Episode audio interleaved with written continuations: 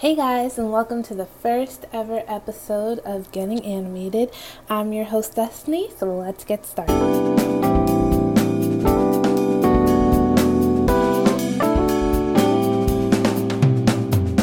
First, I wanted to say thank you so much for tuning in, guys. I am so excited to get this started. I definitely am super pumped to talk to you about things that are going on in the anime industry that I think you should know about, anime news, new shows that I'm looking forward to and hopefully you're looking forward to, and all that good anime content. So thank you so much for tuning in. I'm so excited. The first thing I wanted to go over, um, there was a lot of things going on this week, so I kind of pulled the most important ones that I thought were pretty interesting. Um, we do have two sad stories. Animator Shochi Masuo, now if I butchered his name, I am so sorry. Bear with me. Um, he was the animator for Gunbuster, uh, His and Her, and Evangelion. He also worked on a whole bunch of other different projects. Um, he passed away today. And another person who isn't in the anime industry, but she's dear to my heart, um, is June Foray. She was the voice of Rocky in the um, Bullwinkle show, and she was Mulan's grandmother. It really... really hurts when someone who's been such a huge, you know, made such a huge impact with their art in your life passed away, because it's a part of your childhood. It's someone that you, um, you've grown up either watching or enjoying um, the work that they've put out. Um, with June Foray, I mean, she was really such a huge part of my childhood. So again, rest in peace to both those amazing people, and condolences to their fans and their family and their friends. And um, I know dealing with death is not easy, but I you know I hope that they're able to grieve and find some peace somewhere. I guess this is sad news. um, Fairy Tale, the manga, ends. um, I was never into Fairy Tale, but I know a lot of people were or are, and I guess it was one of those things like One Piece and um, Bleach and Naruto. Like, if you're in it, you're in it, and you're hooked, and you love everything about it. I'm super sorry for everyone who's super depressed about the manga ending. I know how you feel. When Naruto ended, I was so depressed. I didn't even want to watch the last episode. I was like mourning it. I didn't want to talk to anybody about it. I was kind of sad, which is crazy because I wasn't even lucky enough to grow up with Naruto. Um, I started watching Naruto back in two thousand thirteen.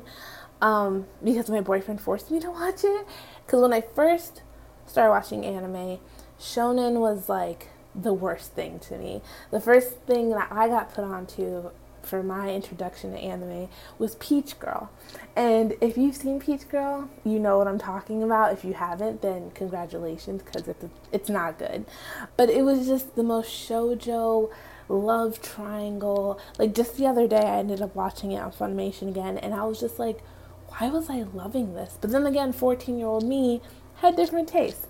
Just lovey-dovey and, you know, drama. And that's the type of anime that I kind of steer to, more of the shoujo thing. So anything shonen, I was like, oh my god, take it away from me. I don't want to hear about it. So um, in two thousand thirteen, my boyfriend was like, hey, you should watch Naruto. I think you'd really like it.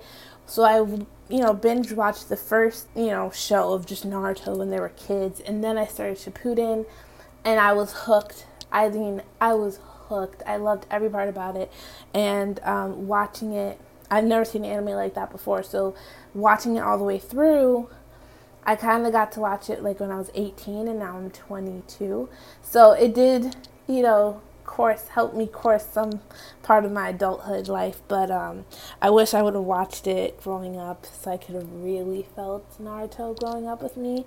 But yes, so I completely feel the sadness of your favorite manga or T V show ending. I completely understand. Um, in other happy news, by the time this podcast broadcast, oh! podcast broadcast. Um, by the time this episode goes up, Twitch and Crunchyroll's partnership would have started already. Um, I know that the twenty-seventh, they're running their six-day um, marathon, which I honestly was super excited about.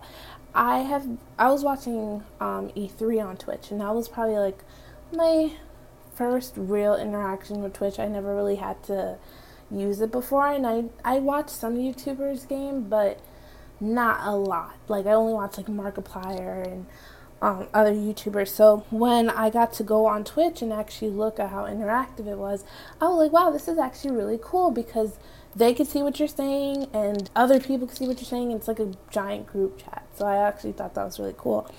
But then when I saw that Crunchyroll was partnering up with Twitch, I thought that was even more amazing, because if you're like me, I live in a small town in Florida, so there's not a lot of anime fans here. Or if they are, you don't really meet them. Growing up in um, high school, you never really, I never really got to talk to a lot of people about anime. It was one of those things that um, you kind of were lucky if you found someone who liked anime. Um, so with me, I'm really excited, because this is a huge opportunity for people who aren't really able to meet and talk to people out in the real world about anime. So, you know, if you're watching, let's say, Yuri on Ice with a whole bunch of other people, I feel like that's so much more fun, because you're able to talk and comment and read everybody else's comments. So that's super exciting. They're bringing twenty anime shows, which I am mind blown about that. Um, and they're not crappy either. They're like the good ones. Um, there's Mob Psycho one hundred, Miss Kobayashi's Dragon Maid, like I said, Yuri on Ice, a whole bunch. So definitely check out the list. Just go to twitch dot t v um, or just go to crunchyroll dot com. They are not paying me to say this, just to be transparent. Um, but one thing you'll learn about me through this podcast adventure is I'm a huge um, legal streaming advocate. I love Crunchyroll. I love Funimation. Anything um, that really allows the anime industry to thrive. But yes, so I love them so much. So um, definitely check in for that. Watch the shows. Um, I'm going to definitely be a part of that. I'll probably be watching um, Yuri on Ice and Mob Psycho, because I've never seen Mob Psycho. So I was like, why not watch it with a group of other anime fans? That sounds great. I wanted to talk to you guys about something else that's really exciting to me. Um, Tamagotchi. I don't know if you remember that video game. Um, they're releasing a new one um, for the three D S, November sixteenth. I am so excited. If you don't know what Tamagotchi is, I'm so sorry. It's just a little game that I used to play when I was a kid, and it was like a little pocket monster, and you had to feed it and things, and it was just so much fun. Tamagotchi was just a huge part of my childhood again. So definitely look out for that. I'll probably be talking about more once I actually pick up a copy. I think it's only getting released in Japan November sixteenth first, but hopefully it'll be coming, coming over to the United States. So, you know, definitely pay attention to that. Last but not least, so mind you, this is not the newest news, but I just wanted to bring this to you guys' attention. There is a, a manga called Love is Hard for an Otaku. And I, there's a Japanese version, but I'm not going to butcher that name, so I gave you the English one. And basically it's about this gaming otaku and this fujoshi. And if you don't know what fujoshi is, um, it's someone who's into, like, the boys' love and, you know, gay romance and manga and anime and things like that. Basically, they end up working for the same company together, and then they end up falling in love. And it's basically about their relationship, and it's about these two people who love, you know, their own thing. Like, he loves video games and she loves her, like, anime and stuff like that, and they're just existing in this little relationship. And it's a Josei comedy. It was so so funny, and I just wanted to, you know, keep reading as soon as I read the first one. Manga. So they're turning that manga into an anime, and it should be coming out in April two thousand eighteen. So I'm really, really pumped for that. If you have not seen it, if you have not read it, definitely try and find it. I did see on anime, there was a conversation on my timeline that was basically talking about um, San Diego. At San Diego Comic-Con, there was a manga panel, and I guess one of the panelists were saying, oh, you know, manga is so important to us, etc., et cetera, and how they hated scans. And scans are just, you know, when you go to other pirated websites to find mangas and read them. And I remember reading it, and the thing about what I couldn't understand or what they expected us to do is I wanted us wanted them to give us a solution to the problem. Like I said, I'm really big into legally streaming anime, and if you can buy the copy of the manga, I highly tell you to buy the copy of the manga. I highly recommend it to you. But the thing about manga and anime, anime is a little bit different. Manga, you can watch, I mean, you could read maybe a hundred different mangas, and maybe two people know about the really good ones. I mean, there's so many manga out there, and you literally can stumble across gems. And it's hard because sometimes you know that they'll never be published. Sometimes you know nobody will ever pick it up.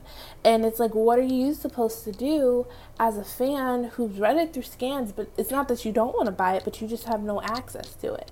Um, I've been trying to buy things through uh, Comixology. Um, I know they have manga, and I've been trying to find other places to buy it. There was this one manga that I was really in- interested in, and it was called I Hear A Sunspot, and I've been I read it through scans, and then once I found that they published it in English, I went ahead and bought the book.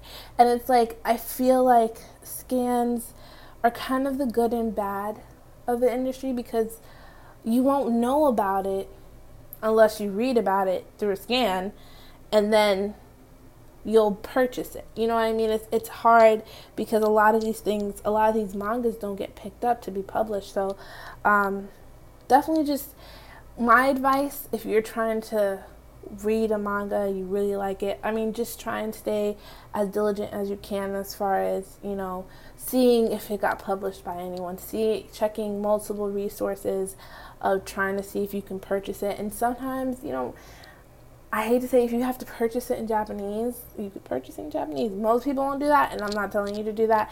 But I've gone out of my way to purchase something in Japanese just because I want to give the author her their credit, but I still have to read it through scans because I can't read Japanese. So, um, yeah. Um, so that's all I have for you guys today. Thank you so much for listening to me again. Let me know what you think. Let me know if there's any news that you want me to talk about in my next podcast. Uh, my Twitter is at DestinySenpai. Um, Instagram, the same thing, at DestinySenpai. So thank you again so much, guys, and have a great day.